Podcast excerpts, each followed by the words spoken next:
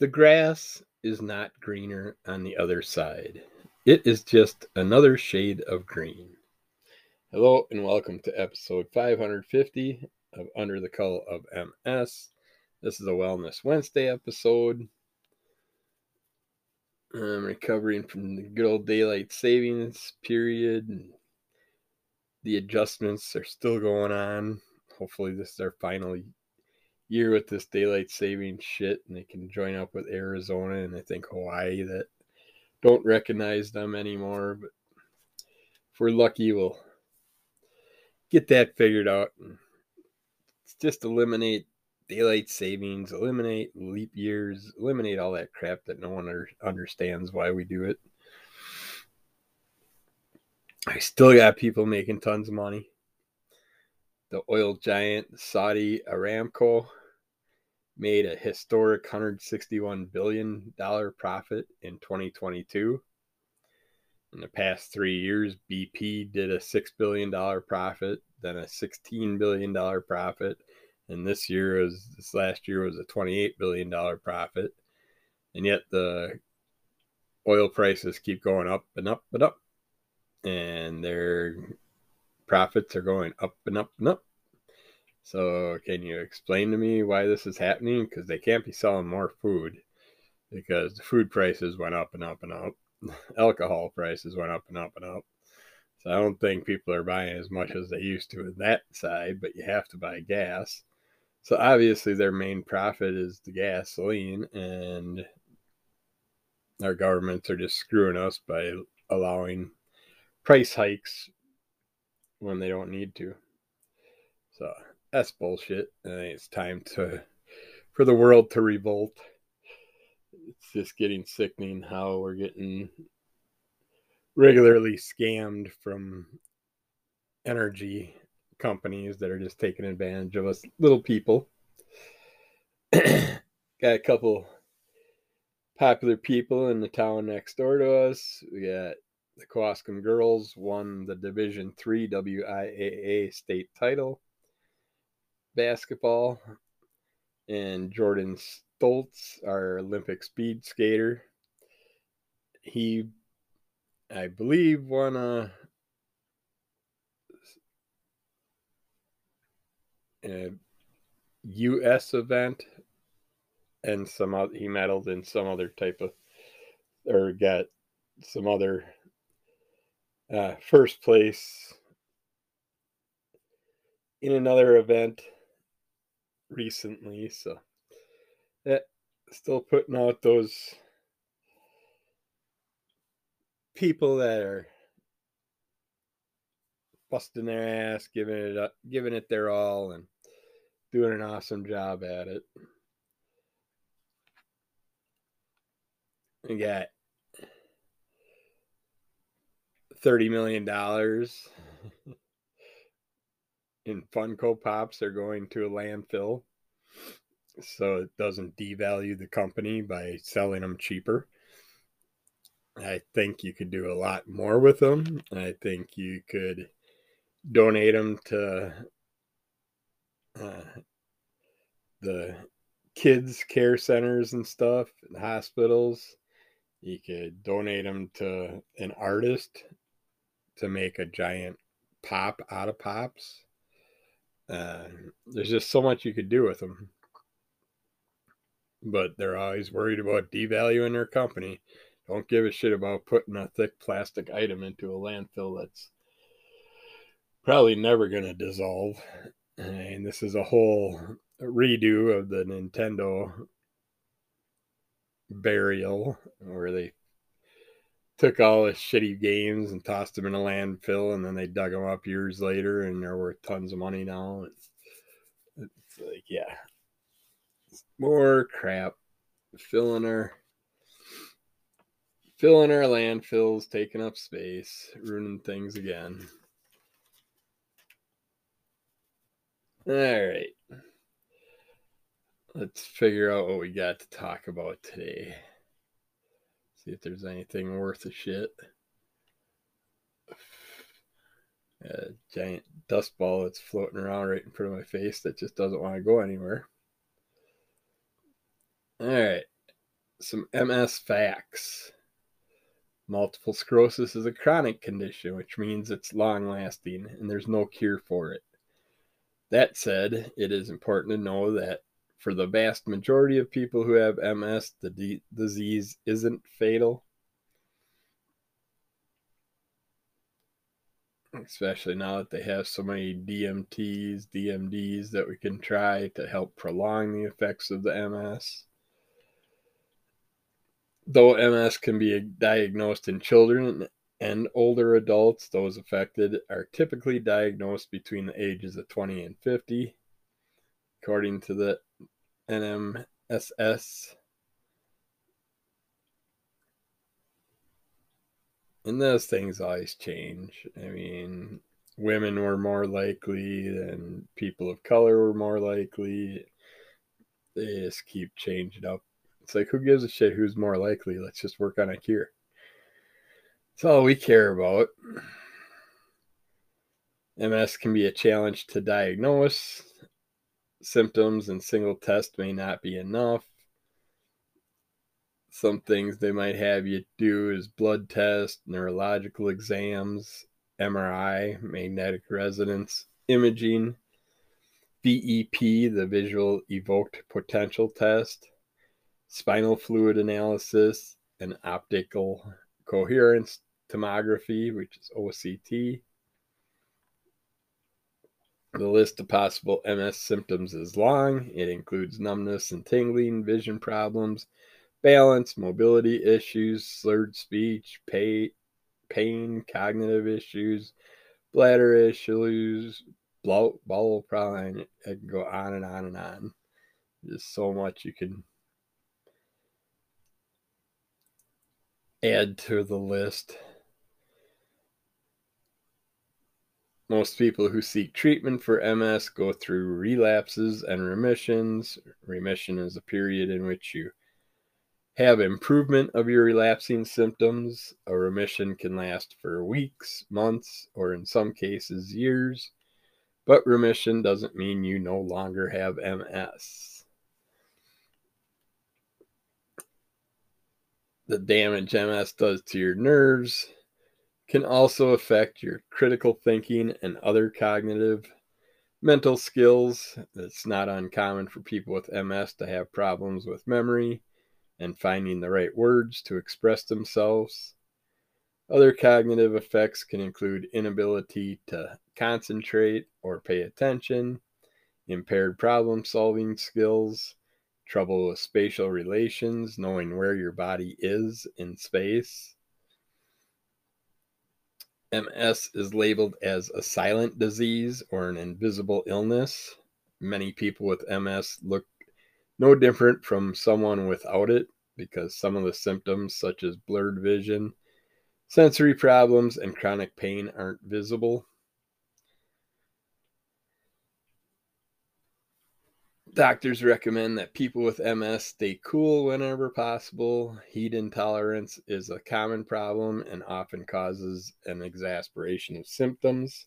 You might experience a spike of symptoms from hot weather or sun exposure, fever or illness, hot baths or showers or saunas or whirlpools, overheating from exercise. And some people have problems with the cold side. So it can go both ways. I got issues with both. If I'm too cold or too hot, my body fault just gives up on me. You can find cooling vests and cooling items through a variety of stores online and stuff that you can pick stuff up from to help with any of those issues. It's like a cooling vest is nice for summertime if you gotta mow the lawn and things like that in the hot July days. Research has shown a link between vitamin D and MS. The nutrient can act as a protector against MS, and it may lead to fewer relapses in people who already have the disease. Sunlight triggers the production of vitamin D in your body, but sun exposure can also lead to heat induced symptoms. Uh, I just and I supplement with vitamin D, 5,000 IUs a day. But I go by my blood yearly blood test and see where my levels are sitting. I don't th- agree with vitamin D levels affecting me at least MS wise because all the way up until my 20s I was outside constantly so I most of my jobs were outside jobs. I, I did construction, I did moving, I worked at the beaches, I worked on the farms, I ran ranches, horse farms. I was constantly in sunlight, so my body was not lacking the vitamin D. In my childhood, when I got MS, so I don't know where they get that that can be a main factor of causing MS. I get it that there's some people that have really low levels. That's because their inability to move because of the disease. They probably spent a couple years trying to get diagnosed and then their levels changed, but they might have had good levels before that. You don't know if you didn't test them. So unless you can prove those better to me, quit just saying stuff that our bodies may be low of now while we're dealing with the disease because we don't have the ability to do as much as we used to outside. I want to see if you're going to blame a condition for the result of the disease, I want to see actual test studies that show people that end up with the disease that have a low vitamin D levels appearing before they were diagnosed with the disease. And I'm talking like five years before, not just a year or two before, which they could have had the disease and they just kept getting misdiagnosed or whatever. But I feel personally that the vitamin D levels drop after you contract the disease because once once the pain and fatigue and cognitive stuff started, I wasn't able to physically do as much as I used to, so it just got to the point where I was more sedentary. And so I wasn't outside doing stuff constantly, but before that I was. So I don't know. It's always a guessing game. All right. Some more multiple sclerosis stuff. People with MS experience a wide range of symptoms due to the nature of the disease. Symptoms can vary widely from person to person. They can also change in severity from year to year, month to month, even day to day. Some of the most common symptoms associated with MS are fatigue, difficulty walking,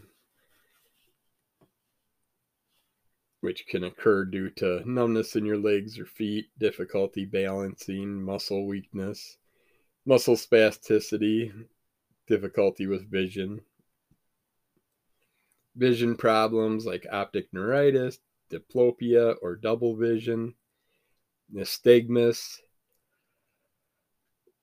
or involuntary movement of the eye, eyes, blindness, speech issues like slurred speech, scanning speech, where there are long pauses between words or syllables, changes in volume in speech. It's like you can recognize that just by listening to my podcast over the years. I've been I've had so many different levels of speech.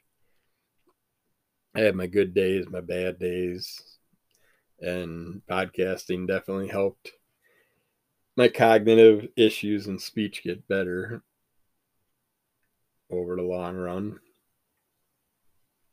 Some other MS symptoms include acute or chronic pain, tremors, cognitive issues involving concentration, memory, and word finding, difficulty chewing and swallowing, sleep issues, problems with bladder control,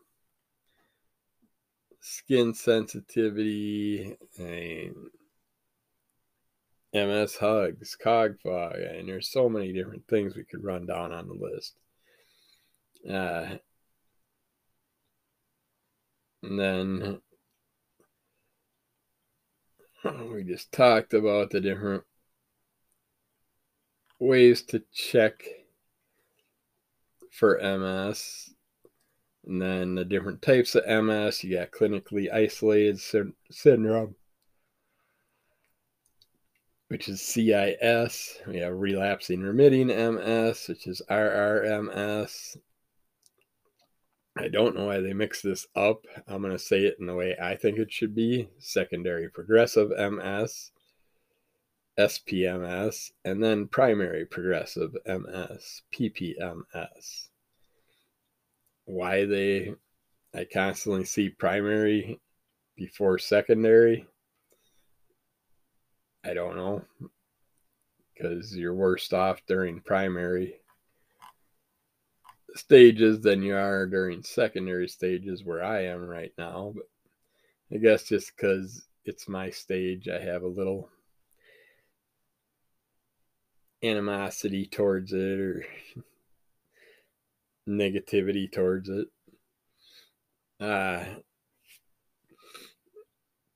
I do want to let everybody know I'm putting, trying to do a MS podcast and at least a comic book podcast this week just to get the word out. But the way I see it happening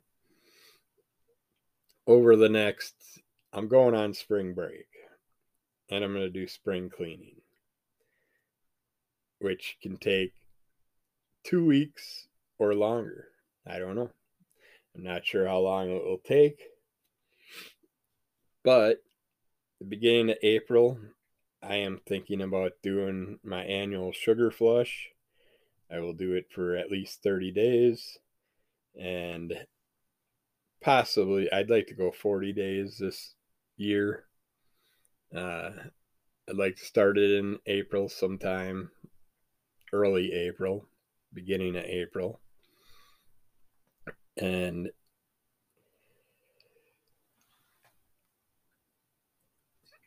that way I can have it done before our birthdays in case me and the wife decide to go somewhere or do something.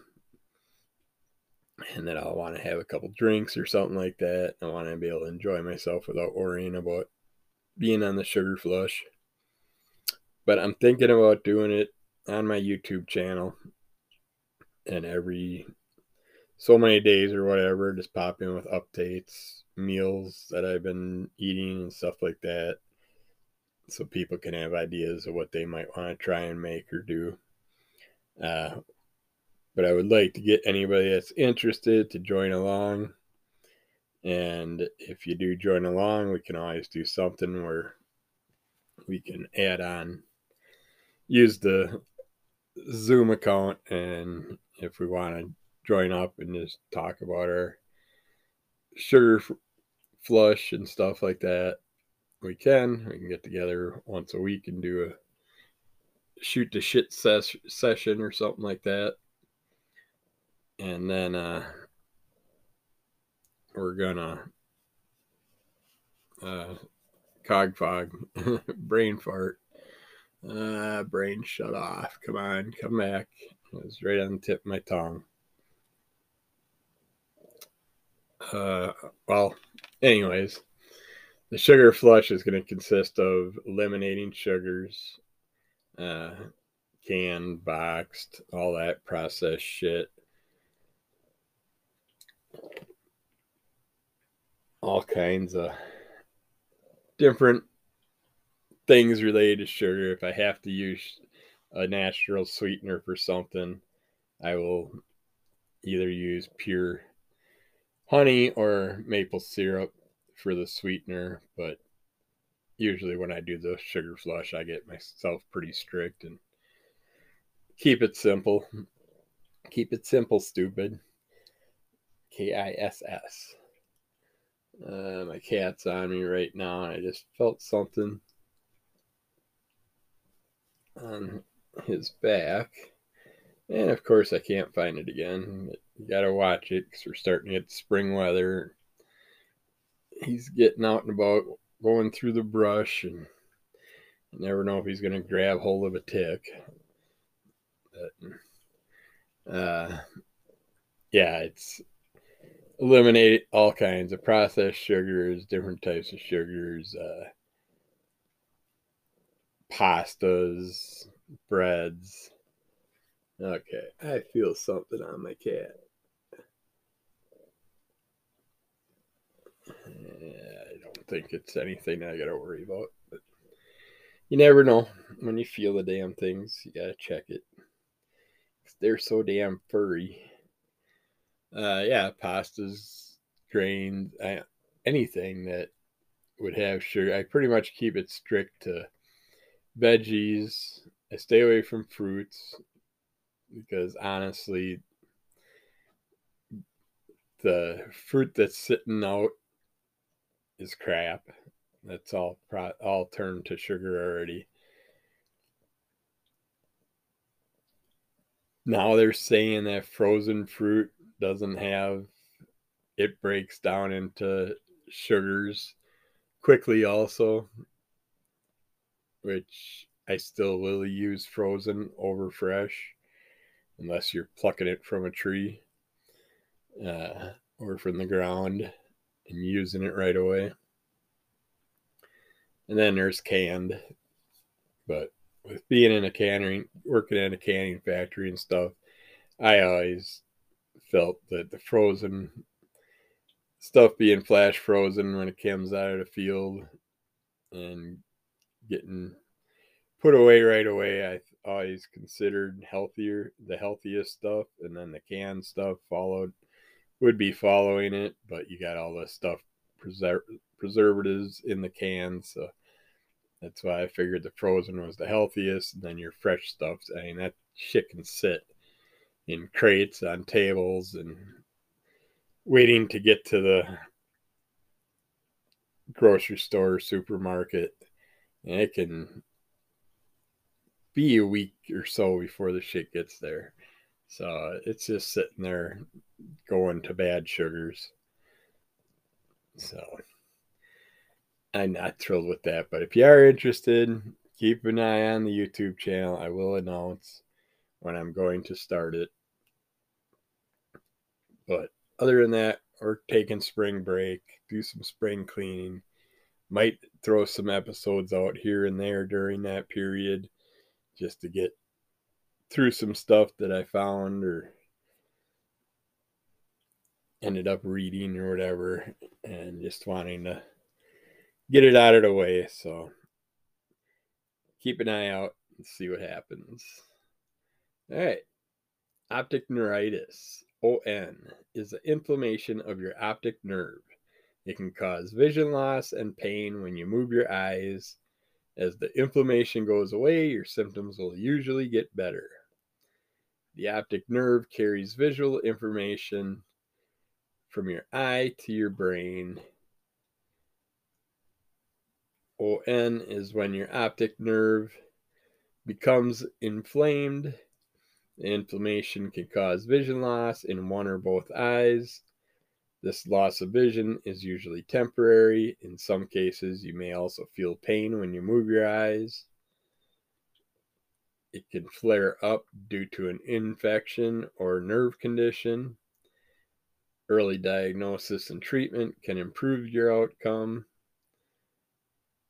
Uh, sometimes eye problems can require emergency treatments. Reasons to seek emergency care include severe eye pain, sudden loss of vision, sudden changes to your vision, such as blurry vision, and just talk to your doctors with anything you're going to do and just make sure they know know what your routine is so they can let you know if it conflicts with any medications or anything you're doing and see what's up with all that. But always talk to your medical staff about anything that you're going to do or thinking about doing Uh, MS is the most common known, known cause of optic neuritis. ON is often the first symptom of MS. It wasn't for me, at least that, not that I know of, but I have had snow blindness. I got the thing where the whole world bounces and moves around on me. I got the things with the permanent obstruction in the eye and stuff like that over the years, but it always went away. So I never took it as a serious condition. Never really looked at it until I got diagnosed with MS.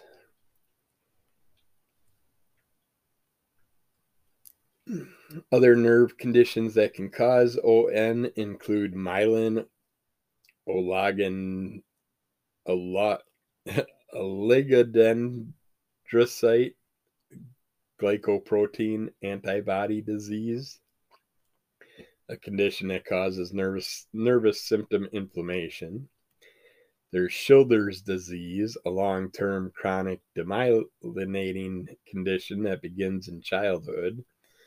And there's neuromyelitis optica, NMO, spectrum disorder, a rare condition that can cause inflammation of the optic nerve. There's also ON can be caused by autoimmune conditions such as sarcoidosis, a condition that causes inflammation in various organs and tissues. Sjogren's syndrome, a disorder that typically affects tear and saliva glands. Systemic lupus erythematosus, a long term condition that can affect different organ systems. And glial fibril- fibrillary acidic protein immunoglobulin, globulin, G disease, a rare condition. Uh, infections that can cause ON include measles, shingles, tuberculosis, syphilis, cat scratch fever, which is Bartonella, Lyme disease, herpes, HIV, West Nile virus, encephalitis, and meningitis. Some other possible causes include certain medications, exposure to toxic substances, alcohol or tobacco use, certain nutritional deficiencies. Some symptoms of ON include vision loss in one eye, which can vary from mild to severe, pure, pure ocular pain or pain around your eye that's often worsened by eye movements, disc chromatos, chromatopsia, or the inability to see colors correctly, changes in the way the pupil reacts to bright light, photoopsia, seeing flashing lights or floaters in one or both eyes, Uhthoff's phenomenon or Uhthoff's sign, which is when vision worsens with an increase in body temperature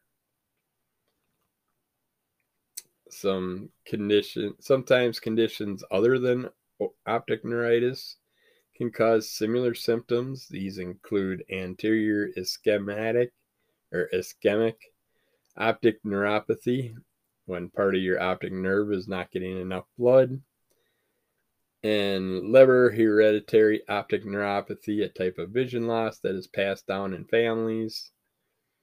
People that are at risk for ON are being 20 to 40 years old, being assigned female at birth, and having a diagnosis of MS.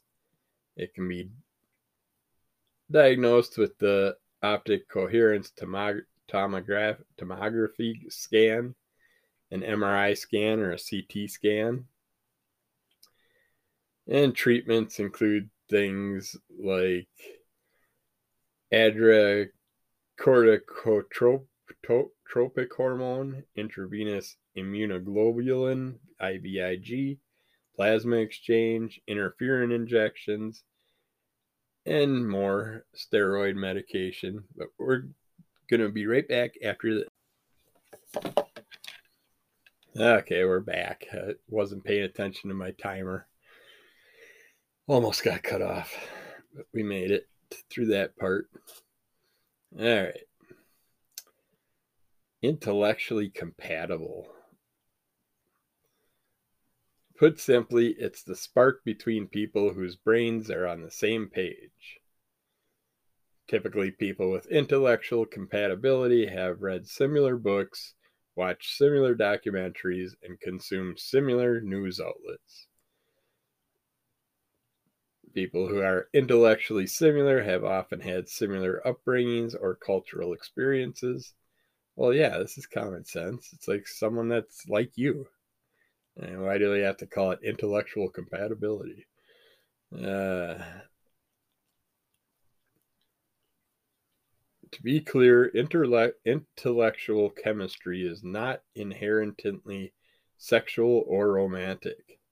Intellectual chemistry can exist between friends, colleagues, and acquaintances who don't have any forms of chemistry blossoming between them. There isn't necessarily inherent sexual or romantic chemistry between people with intellectual chemistry. Well, no shit. I mean, you can be friends with someone for years and you can also fall in love with them all of a sudden. It's not like you can't have a relationship. Uh, some signs of intellectual compatibility. Your con- conversations feel easy because you have similar interests. Duh. You're not worried about disagreeing because you have similar interests. Duh. You're excited to hear their point of view because you have similar interests. Duh. You learn something every time you talk because you have similar interests. Duh. uh, you have a shared sense of humor because you have similar interests, jackass. Uh, some people who are intellectually compatible are compatible in that way without much extra extraneous work. In other words, intellectual alignment comes easy. Well, no shit. When you're dealing with someone that thinks opposite than you, you're struggling. You got to deal with it. You got to fight through it. When you all agree on the same shit, it's not that hard to hold a conversation and get along and all that stuff when you're dealing with something like that. But intellectual compatibility absolutely can be fostered by people who don't have it at at first meet. How? Simply by consuming and then conversing about the same media. After all, intellectual compatibility is all about having similar cultural touchstones to connect through. So if someone gives you a suggestion about something you might like and you go watch it, and then you can sit there and talk about it and be on the same plane about it, it's like it's just I don't know. This is stupid to me. Could just be me. But if you want find someone that's intellectual compatible, go for it. It's the best kind of relationships you're gonna have. Whether it's sexual or not, I don't know why that has to matter. I mean, you can be with someone without just worrying about sex and nothing else. I mean, you got to have other things in common otherwise your relationship's not going to last it's, or it's going to be a miserable relationship but evidence through laughs mutual learning shared exploration being innately intellectually compatible with someone can feel pretty darn good but it can be cultivated through intentionally co experiencing and co consuming books, movies, museums, historic events, and more. If you want to increase your intellectual compatibility, that is.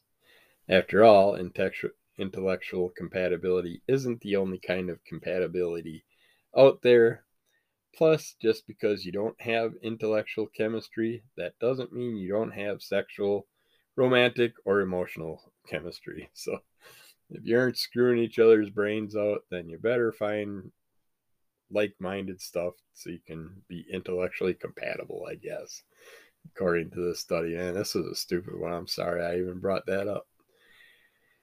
But like I've said in the past, I get all this shit sent to me and might as well read it online and give my opinion about it instead of just reading it and tossing it out and not serving no damn purpose.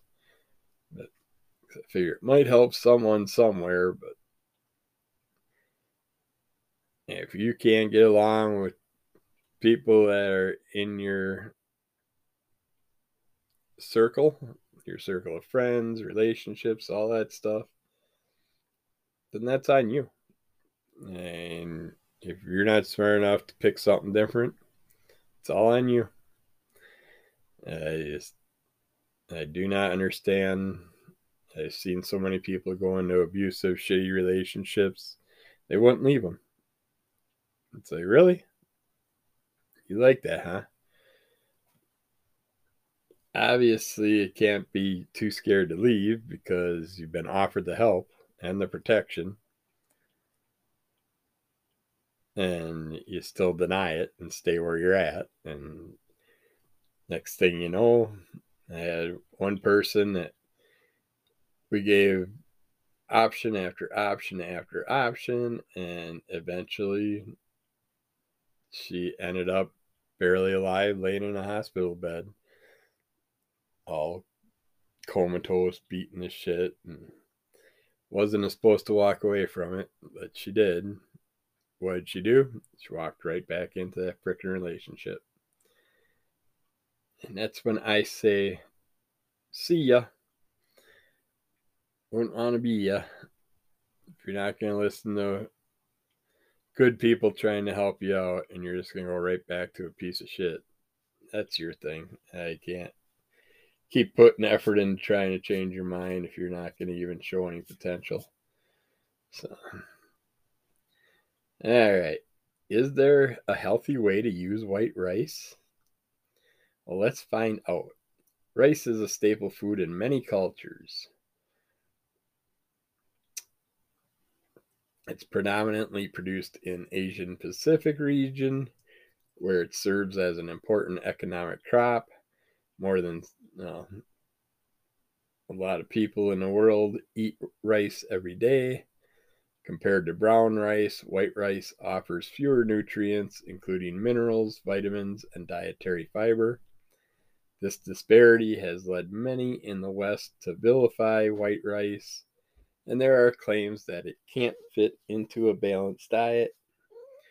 However, white rice remains more widely consumed than brown rice. Sorry, the cat decided to get up there. Uh,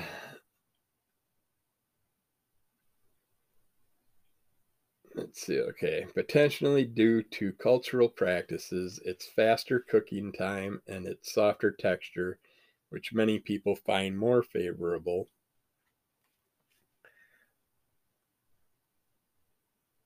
Plus, it's more cost effective and can be purchased in bulk. Let's see. White rice is not inherently inferior to brown rice. Despite myths, it offers nutritional benefits, including some minerals. It's low in fiber, fat, and calories, and can be paired with fiber rich foods to boost a meal's nutritional profile.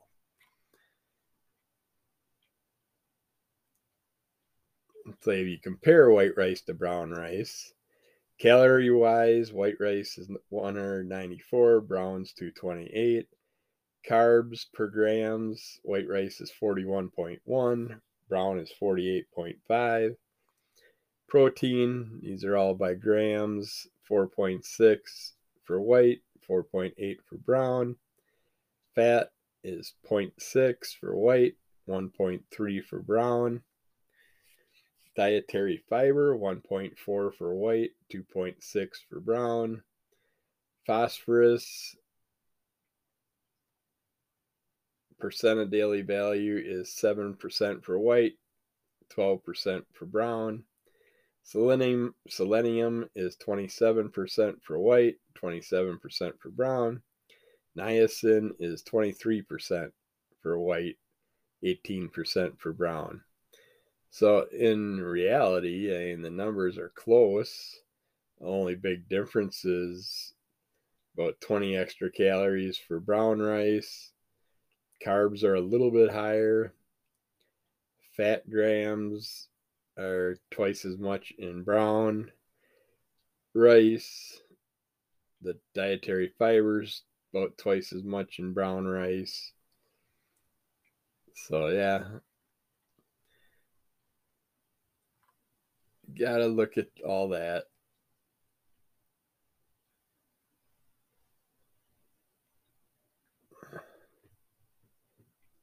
Next up, we got some ways to use white rice. You can do it with peas and beans. Peas and beans are rich in dietary fiber, antioxidants, and other health promoting compounds shown to improve blood sugar, cholesterol levels, and blood pressure.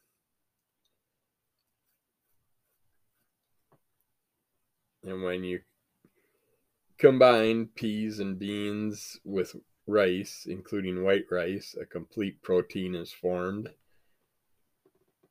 with all nine essential amino acids in sufficient amounts.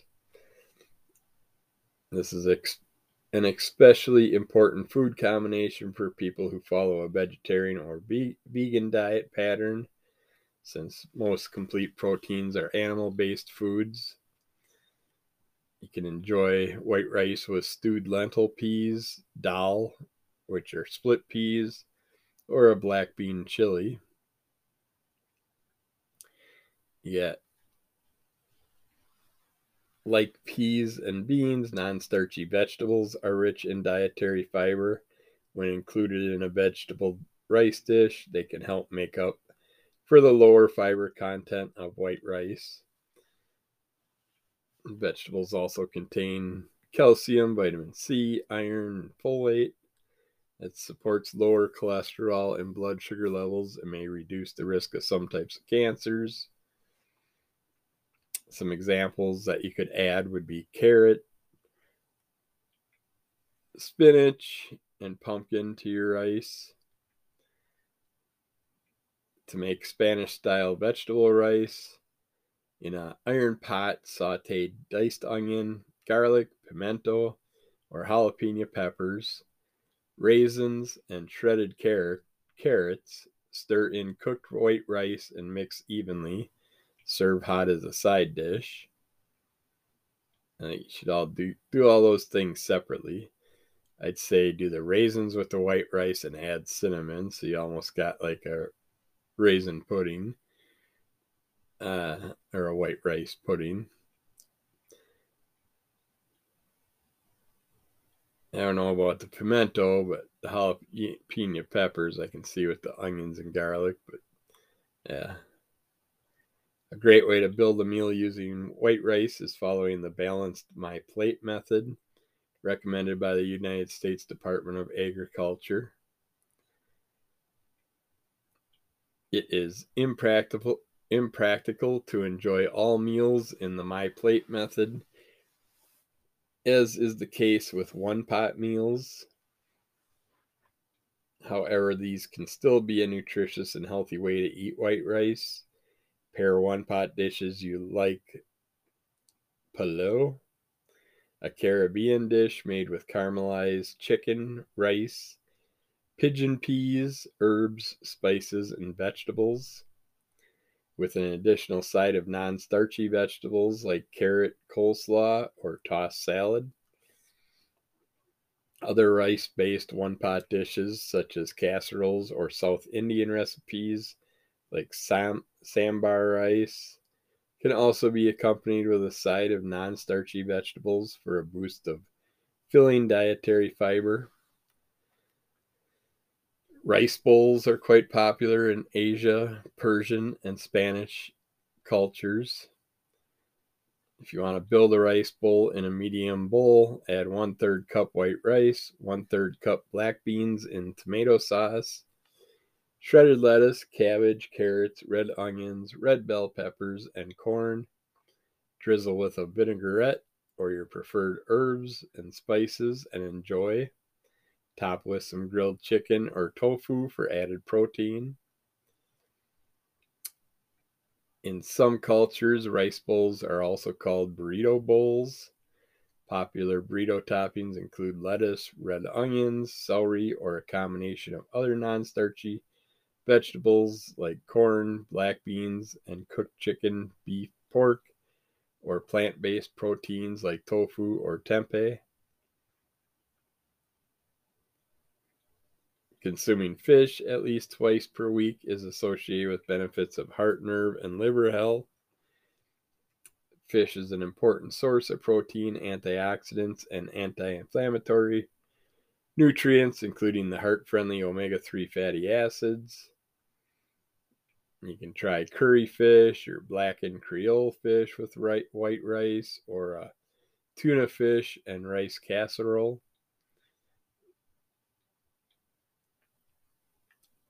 You can stuff bell peppers, a stuffed marinara bell peppers recipe. Gut and remove the seeds from two large bell peppers.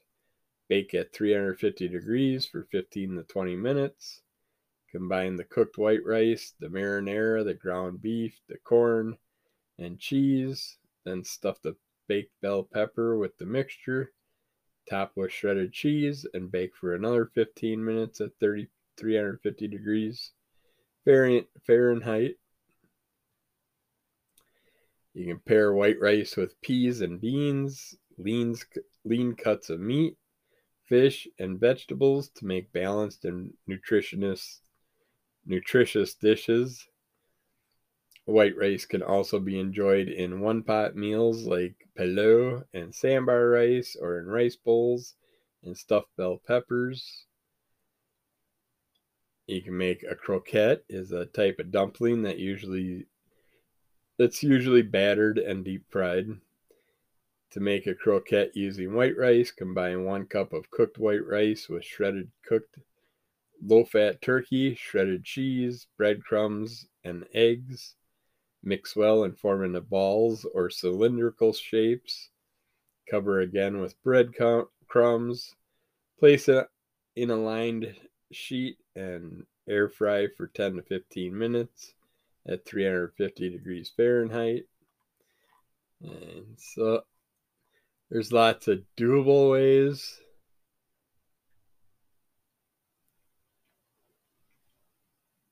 To sit there and get your stuff up to par and healthier when using something like white rice. But and honestly, I don't have a problem with the brown rice. It is more filling, in my opinion. But what you gonna do? We have oxidative stress. It occurs when there is an imbalance between your body's antioxidant defenses and the production of free radicals which can potentially damage your cells. Free radicals are oxygen containing molecules with unprepared electron or unpaired electrons. They are crucial for certain body functions such as fighting off pathogens. Research also suggests that free radicals may be beneficial in the process of wound healing,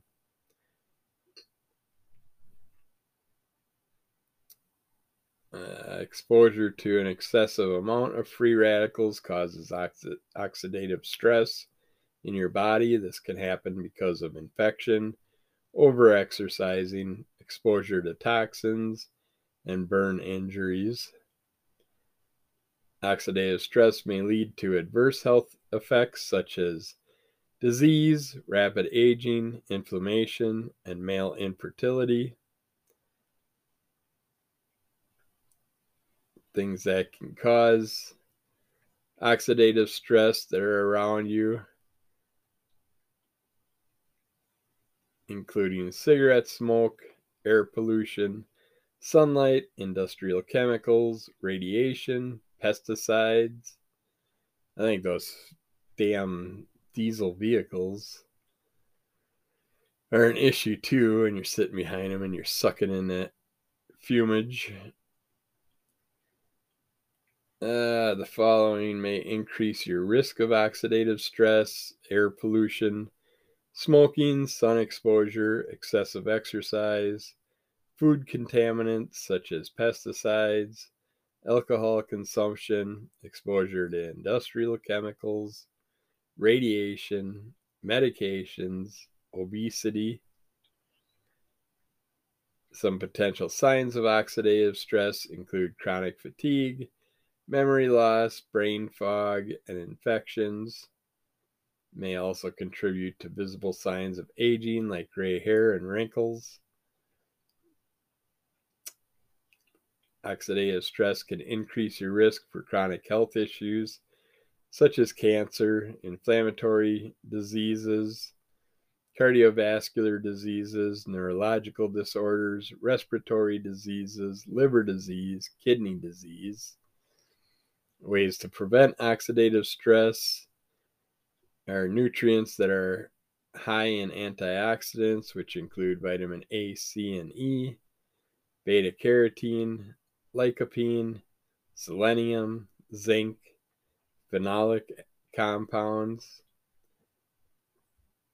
Some foods that contain these nu- nutrients include berries like strawberries, raspberries, and blueberries, leafy greens like spinach, cabbage, and kale, citrus fruits like lemons, oranges, tangerines, and grapefruit, bell peppers, pumpkin and squash, tomatoes, broccoli, sweet potatoes, grapes, avocado, cherries, nuts, legumes, seeds like sunflowers, seeds and sesame seeds, seafood like fish, oysters, and shrimp, green tea, dark chocolate,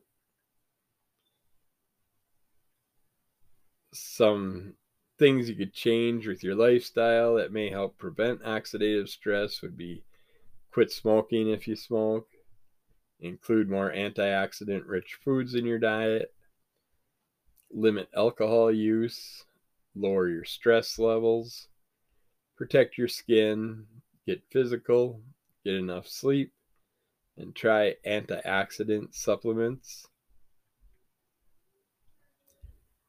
But yeah, Though your body needs more free radicals to function, exposure to high levels through your environment and lifestyle choices can lead to oxidative stress, potentially causing damage and disease. Ways to help defend your body against oxidative stress include exercising, sleeping enough, reducing stress, limiting alcohol consumption, quitting smoking, and eating a healthy diet high in antioxidant rich foods. So try those little tricks out. If you're worried about that, check with your doctor about it. But other than that, that's all we're going to talk about MS and health wise.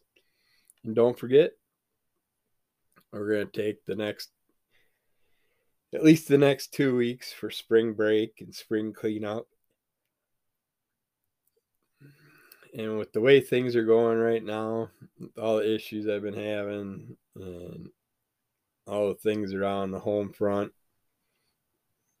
it could maybe go longer than two weeks, but I will probably have some YouTube videos or something that'll pop up in between all them. So keep an eye out for those. And we will get back to you again soon. Check out Under the Under the of MS, Crimson Cowl Comic Club, AB Conversation, and more. I can't remember what I'm all supposed to promote anymore. I screw things up all the time, so let's keep it simple, stupid. K I S S. Uh, yeah, we'll get back to you again soon. Still going to put out a couple things yet this week, but starting next week, we're going to just take that little break and try and get things revamped and reset up and decide what we're going to do in the long run. But keep an eye and ear out, and we'll get back to you more soon. Bye.